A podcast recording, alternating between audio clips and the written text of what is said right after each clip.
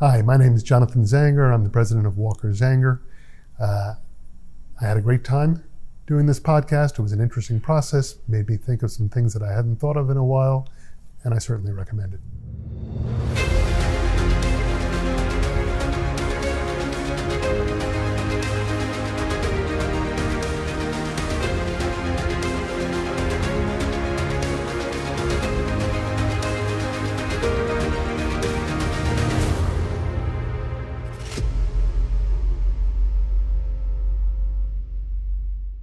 Mr. John Zanger, I appreciate you so much for being on the podcast. Our pleasure. Yeah, so I was told this is your first ever appearance on a podcast, huh? It is my first Erica's done a couple. Uh huh. So I want to get started with the. This is a family-owned business, Mm-hmm. so it's very intriguing to me to see a business get so large, like turn into a dynasty when it started from just uh, a family home. So tell me a little bit about the the startup phase of the company, and you know the ups and downs that you experienced as a kid, how you saw how how you saw it all take off. Well, it started before I was born.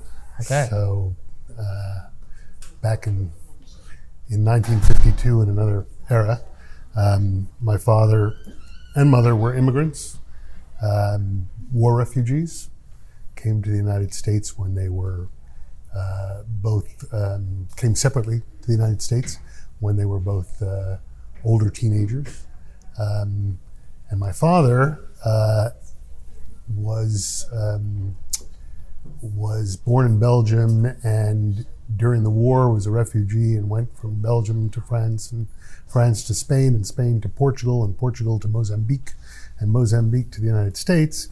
Um, all along the way, picking up languages. So by the time he got here, he probably spoke about seven Wow. seven languages That's great. um, and picked up some moral, you know, later on when he joined, you know, uh, was uh, drafted into the army and served in Germany. Picked up German later on uh, in the aftermath of the war. Um, so when he got out of uh, of the service and and wanted to start in business, um, he because he had all these languages went into the import and export business, um, and because he had uh, spent part of his youth in Portugal, um, was interested in importing stone, Stone. marble from Portugal because he, when he was, the story goes that when he lived in when he when they first came to Portugal, he thought that the com- country was very wealthy because in Belgium, you know, only the king had marble and and uh, and stone, and in Portugal the streets were paved with it. And said to his mother, "Boy, these people must be really rich." And she said, "What makes you say that?" He goes, "Because their streets are paved with stone." stone. And she said, "No, no, no. You know, they're they're not rich. They're poor, actually." He said, "But you know, stone is cheap here. You know, Huh. it's, it's easy to come by." So that stuck with him. And when he got, out of the service and went to work for another company, he's he he wanted to develop that uh, business, um, doing business with Portugal. Spoke the language, um, and he did so. But uh, hi the owners of the company at the time um, were not interested in further financing the business and um, and growing the business the company that he worked for. for the company that he worked for. Okay. So he decided that he would go off on his own and start a business. And uh, the Walker and Walker Zanger was his partner, uh, who worked in the same office and heard that he was going out on his own and said, "I'd Let's like do to it together. I'd like to join you. And uh, the two of them um, each put up a thousand dollars Wow. um, and uh, decided that they wouldn't work, I wouldn't take any money out of the business for a year, wouldn't take salaries, anything. Both their wives at the time were working; they didn't have families yet, um, so the wives supported them, and uh, they. The rest is the rest is history. History. They put together a thousand bucks each, uh, which is all the money they had, basically. I mean, back then it's a lot of money. back then it was a Yeah, it was a know, good amount. It was a good amount of money, and they, Yeah. they were able to do it. And and the and and my father had a very good connection with the largest stone company at the time in Portugal. And in those days, you wired things or you telexed, and he wired the guy, the owner of the company or the manager of the company, and he said, "I'm going into business on my own. Um, you know, I need your, you know, I, I need your assistance. I, you know, can you can you help me out?" And the guy said, "What do you need?" And he said, "I need credit." And the guy, the guy wired back and he said, "You have unlimited credit. Go sell." Wow. And that was it. That was a massive connection right And there. it was good timing. Yeah. Um, and uh, little by little, they grew the company. So you growing up in this family was this like was the company something like? Did you see your father a lot, or was he always working? Yeah, he worked. I mean, he worked long hours, Yeah. and my parents traveled quite a bit too. Um, so they would go on these, you know, because he was sourcing all around the world. By the time uh, me and my sister were uh, were kids and growing up, they would take these extended trips, sometimes four and five weeks at a time, um, usually twice a year. Uh, maybe one to Europe, one to the Far East, or one to South America, um, and our grandparents would stay with us. Um, so you know they they traveled quite a bit. We went with them on some trips uh, uh, when we were kids. Um, so my first time to Europe was when I was five years old, and it was sort of father was on business, and we were we were tagging along with my mom. Um, so it was it was a family business. There's no question about it. And he worked very long hours, Sure. um, but you know we we. Uh, we didn't. We didn't completely miss him. He, he was. He was usually home for dinner. That's good. So uh, we just ate late. yeah. so how how how is it growing up in a family that's so devoted to their to to what they're building? I mean, Well, it was it was for me. It was good. I, I, I think um, you- my mother, you know, they both loved the business. Um, they loved the travel aspects of it. It was successful, which of course was a big thing for for them. Um, they both grew up in deprived circumstances, obviously during the war. Um, it was a you know a very different time. They were both refugees. Um, both of their families were, you know, were, were murdered. You know, in, in many cases, not their immediate families. They survived. Uh, both their parents survived, but many of their relatives were, Sure. were killed. Um, so, you know, anything was better than that. yeah, yeah, yeah. obviously, and they were successful. Um, and they, uh, you know, they, but they, and they grew up, you know, uh, with a, uh, with a, a very much of a, a uh, culture of hard work, um, and passed that on to us. And and you know, uh, uh, so although I, you know, so we we were aware of the business as as uh, kids, and um, and although we didn't, you know, uh, um, you know, it wasn't it wasn't kind of like a mom and pop store where we were working behind the counter. Although I did work some summers, in, in, at, you know, at, at the company offices. Um, but yeah, we were very much aware of the business, and my parents were, you know, both both dedicated to the company and and really made um, very very important uh, connections and friendships with both clients and suppliers. So those people, um, uh, you know, I grew up, you know, knowing a lot of those people, and and those people were not only clients or suppliers; they were social, Like family friends. like family friends. Yeah. yeah. So it became, a, you know, an interesting part of the family. That's cool. So growing up, did you ever notice any certain hardships that you saw within your family, and if so, how did that affect you? Sure. I mean, there were there were times. Certainly, you know, when my the the, the business partners broke up and and and went their separate ways, that was a time of, you know, of I know a lot of stress from my uh, from my father, and uh, you know, before I joined the business, there were certainly downturns. Uh, you know, in cycles, in business cycles, and there were times that the business wasn't doing well, and times when it, you know, was doing very well. So um, we no, we noticed them, but but um, but I don't think that was you know um, it was it was generally I grew up in the um, in the 60s and and uh, 70s when in, you know for the most part um, with, with some exceptions uh, um, you know there was a lot of there was a lot of growth in in, in this business and and where we were obviously in 73 with the oil crisis and all that there were there were tough times but the business was you know was generally growing during those those times. So, what are the biggest lessons that you kind of took from your family and apply it today in your business? Um, certainly, hard the value of hard work. Um, there were there were a couple. The, you know, the value of hard work uh, was was a big lesson, um, and you know, my father, you know, had very high standards of um, ethics and um, honesty and treating people the way you would want to be treated. Hmm. And we try to run the company based on those standards today as well. Sure. Um, you know, creating value, um, doing, you know, servicing our clients, um, being fair to our vendors, suppliers, supporting uh, other people who want to grow businesses.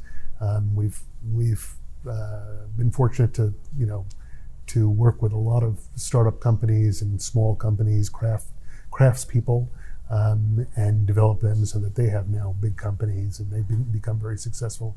And whether or not they you know Oh, so you guys collaborate with we collaborate smaller companies to help them grow, absolutely smaller companies and sometimes individuals. even if it's not in your industry. No, well, generally in our industry, Okay. obviously, but yeah, I mean, even if it's something related, but generally in our industry, there's a lot of craftspeople and artisans in our industry, and we try, you know, and if we find somebody who's got a, you know, got a good idea Unique or a good talent, um, or an interesting, you know, uh, perspective, we try and figure out a way to sort of weave them into the fabric of the company. That is so intriguing. So you guys kind of like, I mean, I wouldn't even call them competitors in a sense, but kind of help other. and sometimes Yeah. competitors too. I mean, I'm happy to you know to to at- at this point in my career, especially to to uh, help other people. I've been very active with the trade association. Mm-hmm. Um, I was the president of the of what's the, now the Natural Stone Institute, uh, which is the biggest trade organization in the country for the stone industry, and a lot of that is about mentoring other uh, other people. In You know, I love that because there's so much abundance in this world. I mean, I feel like a lot of people need to learn from that. Sure. You know, like there's th- th- there's so much success to be created for people that it, it, they- I mean the the way I look at it is the more you help, the more you'll gain from it. Yeah, and this business is thousands of years old, so Yeah. it's got a uh, you know there's a history here and a you know a tradition of of mentoring and of, of developing the industry that goes back you know a long, long way, Mm-hmm. starting at the pyramids and maybe even Sure, a long time ago. So growing up, did you ever uh, see yourself doing anything else? I did. I mean, I didn't. I didn't. I always knew that this was here, Yeah. and I think that I knew that it was you know a, a wish of my father that you know at least one of his kids would go into business, um, but you know I I neither did I feel really pressured to get into it. My my road to this business really was, um, or my, you know the way I how I knew I wanted to get into the business was um, really when I was in in college and university. I took a semester off in, in Oxford, and I and afterwards backpacked around Europe like so many other uh, kids did. And I stopped in um, in Italy because I wanted to go to the quarries because one of my earliest memories was going to these marble quarries when I was five years old for the first time. So I decided that I wanted to go there, and I ended up in Carrara, which is where the quarries are, where we had an office, um, and uh, expected to spend a couple of days there. It's on the beach. It's in a beautiful area. Um, you know, the mountains in the background, the beach in the, in the foreground, and the Mediterranean. You know, so thought I'd spend a week in Italy and a couple of days in Carrara. I ended up spending three weeks in Italy and a week in Carrara, and I kind of fell in love with it and said, you know, when I'm done with school, I'm gonna I'm gonna live here and I'm gonna learn Italian I spoke Spanish at the time pretty well, and you know, but I wanted to learn Italian. How many languages do you currently speak? I mean, my you know English and Italian are my best languages. I get by in a few, in a couple of others, um, Portuguese, and Spanish, and things like that. But my my my my fluent languages, I guess, are are Italian and English. Um, so so I decided when I graduated college, I was going to live in Italy and work in Italy. And I looked around for jobs, but I didn't speak Italian at the time. I didn't have any papers to work there. So my my ticket to living in Italy turned out to be working, you know, in you know, cutting stone and working in a marble factory. And it was great because that was an area of Italy, you know, where they speak sort of very mostly pure Italian, not not a dialect, although they do have a dialect. Um, and uh, it was a beautiful area. And in those days, you know, no internet. In Italy, there were three channels. They were all in Italian on TV. You know, if you went if you went there and you lived there, you had to speak. You know, it's like getting tossed into the into the fire. no and, choice. And yeah, you had no Yeah. choice. So you learn really quickly. sure. Um, so I worked in a couple of factories while I was uh, while I was there. I was there for a year and you know learned the language and learned the business. And by the time I was done with that year, I decided, okay, this is what I want to do. Came back to the states. And So when you first got into this industry, it wasn't with your parents. Well, you know, no. So it was. I was working for a couple of suppliers and people that that my my that my father knew through the company. And then when I came back here, my father had a partner here in Los Angeles, and I flew out here and and lived here for uh, uh, half a year and learned some of the technical aspects of the business um, from somebody who worked for his for, for the company for his partner. Um, at that time, there were two separate companies, and his partner ran the company out here. Um, ultimately, we, we we sort of consolidated everything into one. Um, so then I worked out there, and then I came back to New York, and I decided that I wanted to start up uh, a new division, and in fact, ultimately started another company with some friends, or guys guys who I met in New York who became friends, um, and that company uh, de- developed that company, um, and then ultimately merged. merged everything together, Together, at the end, yeah. bought them out. Uh, they remain friends to this day, these partners, uh, and sort of merged all the businesses into one. So talk to me about the relationship you had with your father when you were working with him, because I find that to be very intriguing. It's it was intriguing, and I, I think I talked to a lot of people about that because those relationships can be Tough. difficult, Yes. and you know, uh, went through some, been through some tough batches. But in our case, it was very, it was a really good relationship, and I think um, it's because he sort of let me do, a, you know, kind of let me pick out an area that I wanted to concentrate on, and devote myself to that with as little interference as possible. Hmm. Um, and I've had friends and acquaintances that I know that have been sort of, you know, micromanaged by. There are a lot of family businesses in this Sure. industry, and have worked under, you know, a, a family member, and it's been really difficult. Hundred percent. Um, in our case, it was much easier, and, and years after after I started, uh, we were chatting one day, and I said, um, I said to him, you know, there was a particular instance I don't re- recall to this day what it was, but I said, you know, you must have seen that I was screwing this up. You know, I mean, you know, you must have you must have seen these this mistake and that mistake, and you know, why didn't you, you know, how did you keep yourself from stepping in? And he said, listen, you know, I let you make mistakes because that's how you learn. And if I saw that you weren't learning from your mistakes, I would have stepped in Ah, because I wasn't going to let it go on forever. sure. But as long as I saw that you, you know, that, that you learned You from learned, them, adjusted, you don't forget that kind of lesson. Yeah. You know, it's important to let people make mistakes because otherwise they'll never learn. Um, or it's one way they, you know, it's the best way to learn. It's a very important that leadership was, lesson That right was a great lesson. Ah. And, you know, to this day, I mean, I, I practice that with my own employees. You, you know, you got to make choices. Hopefully, you've made them with some, you know, with with reflection and the proper thought.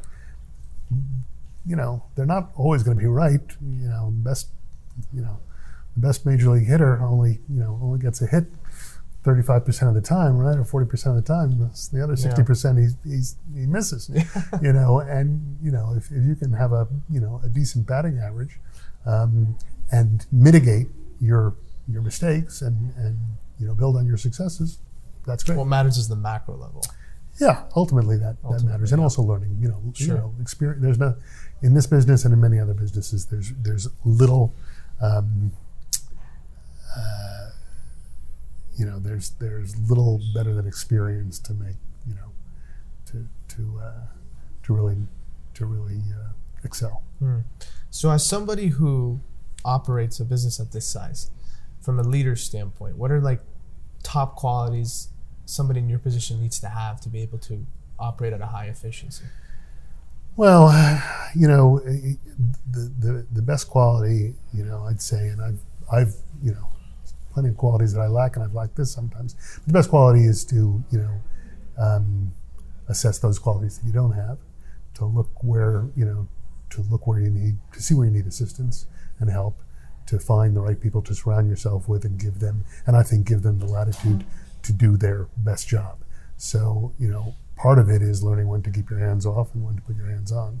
Um, but you know, like, like any other business, you know, surround yourself with people who want the best for the business, who are passionate about the the business, who are um, who who have the you know who work well within the culture, who you know have uh, you know who align with your goals, um, and if you if you can do that, you know then hopefully you'll be successful.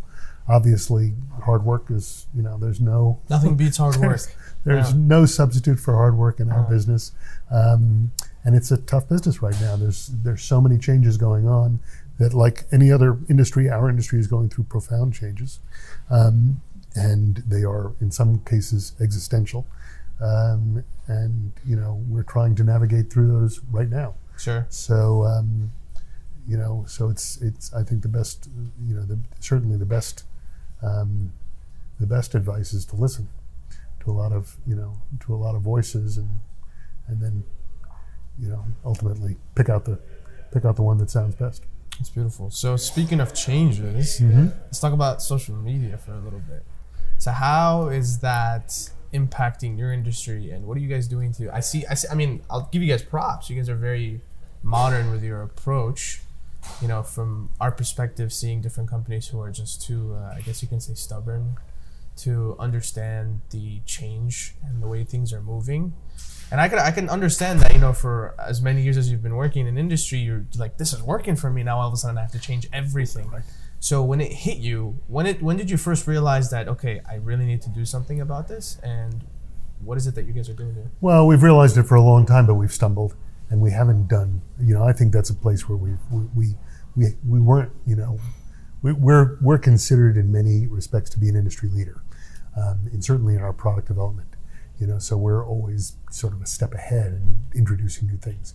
In social media, I would say that hasn't always been the case. We had a sort of a breakout website a long time ago, um, but you know, and we we recognized the importance of it, but we didn't recognize a lot of the, you know, a lot of the power and the potential for it um, early on, and we have some legacy uh, aspects of the of the um, of the nature of our business that, in some cases, precluded us from maximizing the potential of social media. Um, we're a distribution network. We decided not to sell directly on the internet, and there's you know all kinds of reasons that you can say Sure. we're not ready for this. Um, but ultimately, you know, I think we we finally uh, decided um, some time ago that we have to, uh, and we're we're in the midst right now, and it's been a year. We're we're about to launch our new website uh, any any week now, um, and that will be a departure from our current one, and but still not where we want it to be because there's going to be some further build out along the way. Um, but we, I think, I think we realized um, uh, rather recently that we needed to step it up in terms of social media, and we hired a new uh, director uh, for uh, PR and, and, and marketing, Mhm. who's been charged with doing that. Um, so I wouldn't call us by any means the leader in our industry. We're fortunate in that our industry is kind of Bad know, dinosaur. yeah, yeah, yeah. It's very traditional, especially Yeah. the stone portion of it being in the tile, and it and and therefore we were kind of you know we didn't have to rush. You have some time. Um, we had we had some time. We Mhm. we fell behind. I'd say uh, you know I, I really if I if I if I look you know critically at it, we we should be a lot further along in you know in terms of social media and work with influencers and things like that than we are today. But you know we had the advantage that there's a lot of companies that are way behind us. Yeah, no, definitely. So what's how do you see social media helping you guys out? Um, I, you know, certainly there's, um, you know, there's some great advantages to social media uh, these days. You know, you can get the word out easily, Faster. Fast, much faster, much like less we did back in the expensively. yeah, it's not a day when you'd spend twenty thousand dollars on an advertisement in a, in a, in a magazine, or uh, you know, you know, or, you know, or more than that on a TV commercial or campaign, and hope that it worked.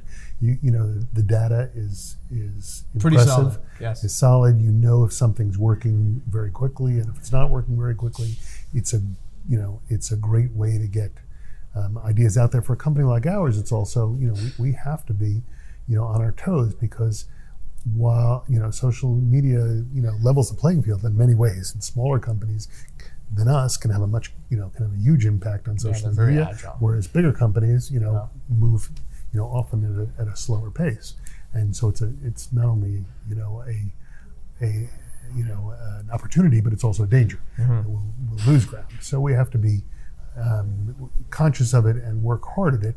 Um, but I think, and it, but but you know, if we do it right, there's some great opportunities there to reach people that we might not normally reach, um, and to get feedback that used to take a lot of Community a, insights, a lot more huge, time. yes. You know, that's why we started. You know, in many ways, we went from a wholesale company to a retail company, and we have retail showrooms um, around the country to get that kind of real-time feedback from people walking into a showroom rather than going to a dealer.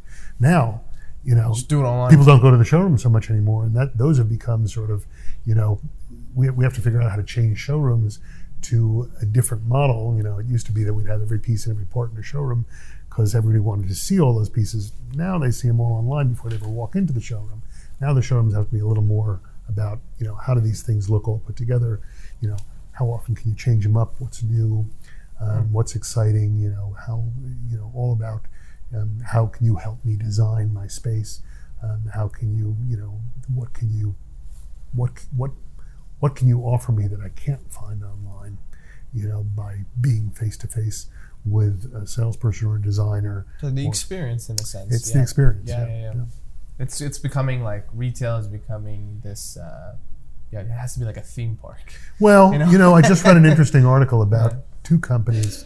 Um, it's a really very interesting article about you know experiential retailing and that you know two companies who failed at it, and you know at the end of the day, you, you still have to make a sale, Yeah. and you know people, you know there's there's all you know it's fraught it's fraught with danger too. You don't want to be a theme park where people come in and you know enjoy the experience but purchase But don't elsewhere buy anything. but don't yeah. buy anything because that pays the bills. And I think down the road, looking down the road, you know, personally, I think there's a, you know, it's it's unfortunate because a lot of retail is going to change, and there's going to be a lot of pay to play in the future. That you know retailers can't afford to give the kind of service that they used to give, um, and the things that we're doing for free these days. Um, I think probably 10 or 15 years from now, or maybe even sooner, people are going to be paying fees to to get that kind of service. Such as what? Well, you know, so you'll come in here and, and we have uh, salespeople who will design a room for you. Hmm. And they won't charge you for that. You know, they'll assume that you're going to buy the tile from us. When they do it, they'll put everything together for you. Um, that is an expensive, you know, Process for you guys as a company, yes, yeah. ti- many many visits. There are changes, and there's nothing to stop somebody from coming in and taking those, you know, those designs and walking down the street Going or going somewhere else, online and, and finding something for a couple of you know dollars cheaper. Um, and it happens.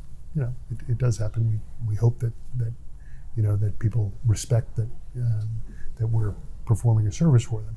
But I think you know there's a lot of there's a lot of um, of uh, places where they can't afford to do that, and you know you're going to end up um, you're going to end up paying for it. So I think the retail industry is really going to change in that respect. See, that's where I think social media comes in. Mhm. Gives you that edge and that advantage to kind of show off the things that you guys do special, Yeah. completely different than everybody else, to attract the certain people that don't even know things like that exist. Right. You know, so like it's it's it's all about. I mean, that's personally why we even do this because like this is where the digital age is moving. Yeah. Like I know for a fact in 10, 20, 30 years, someone's gonna look back at this interview and say, "Huh, that's how the whole thing started. What an interesting Sure. journey it's been. You know, documentation is like super key. So, you know, talking about the very interesting story that you have, by the way.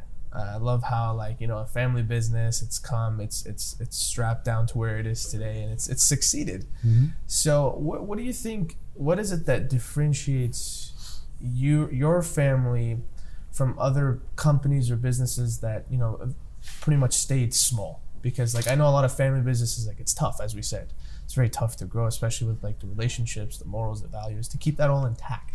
Is there certain things that you guys still do internally as a culture to kind of make sure that you know everybody's on the same page, communication is clear, everyone's efficient with their job?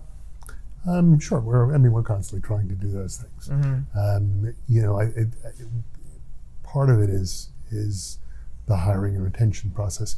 Now, you know, and we, we talk about these things all the time. We've got today somebody, just today, somebody in our Houston branch is celebrating their 25th year here. Oh, We've got, I, I, I don't recall the number, but we've got, you know, over 15 people that are um, 30 year veterans. Wow. So we've got a lot of now. Sometimes that's a good thing, and sometimes that's a bad thing, right? you can get you can get stayed. You can you can you know get stale, and you've got to bring in new blood and bring in people who are going to look at things in a in a different way. But we do have this long culture. Mike Bastone, uh, who is our um, VP and uh, on the board of directors, his he's second generation. His son is now working here, so we've got Oh, three generations amazing. in one family Yeah, yeah, um, uh, working uh, for the company. That helps tremendously. You can't, Yeah. you know, you certainly can't replace that. So that's where, you know, where the culture, you know, shows through. Um, at the same time, the, the downside of that is is changing things when they need to be changed, and they do need to be changed all the time. You know, sometimes can be, you know, a little more difficult because everybody remembers this is how we've always done it. You know, this is, you know, we we, we you know, And all of a sudden this like way. this new and thing. then when you got to do something differently, Yeah. you know, everybody's kind of like, why do we have to do that? Just like Yeah. you said before. yeah, yeah. Um, and you know, and how does that, you know, how does that affect the, the culture? You don't want to lose the good parts of the culture, but you don't want to, you know, keep the bad parts or keep the parts that are no longer effective. So it's just a question of, of you know, of pushing and and and determining, trying to figure out what those, you know, and what you have to jettison and what you have to keep, and and and working at that.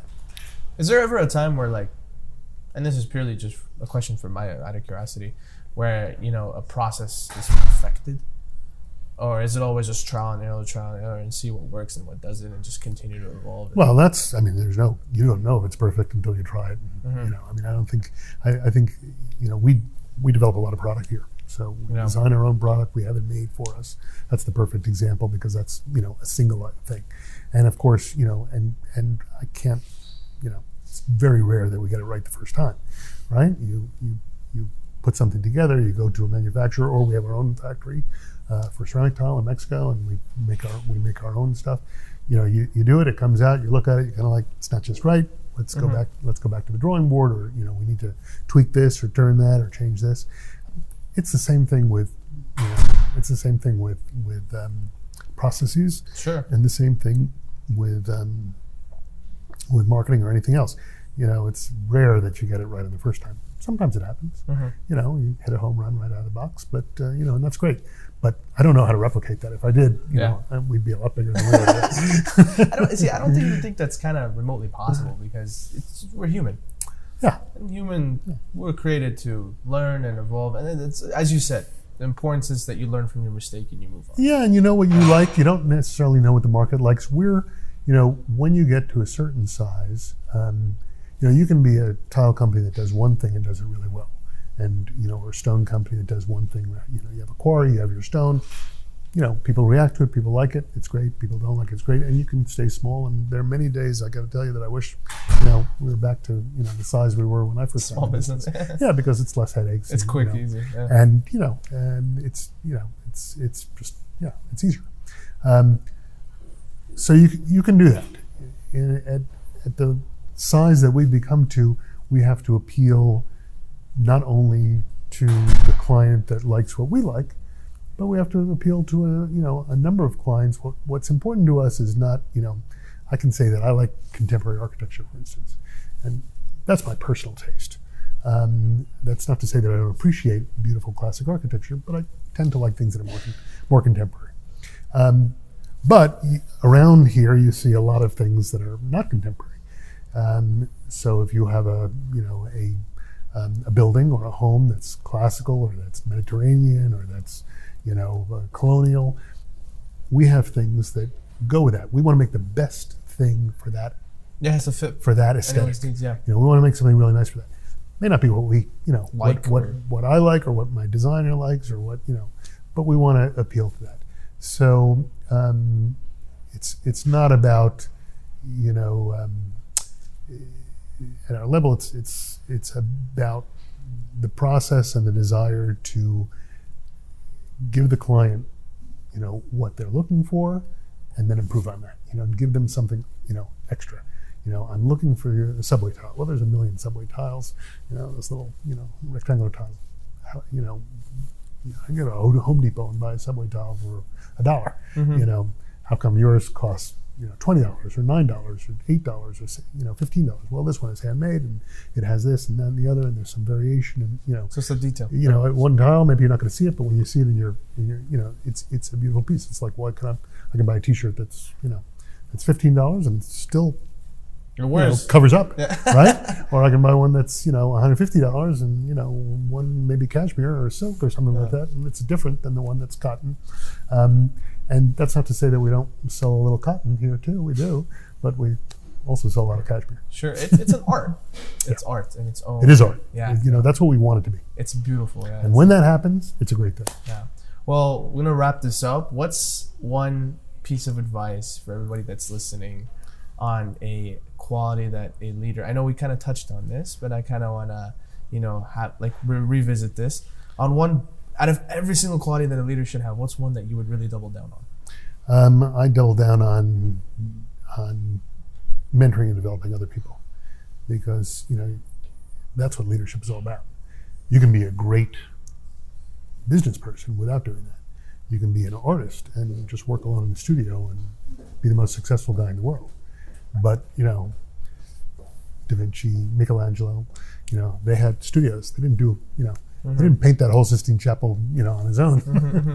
Michelangelo, he had some, he had some help. And if you, and if you, um, if you find willing and talented people, and you can mentor them to be better than you are, you know, that's great. Then, Then you let can, them do their then you can sit on the beach and relax.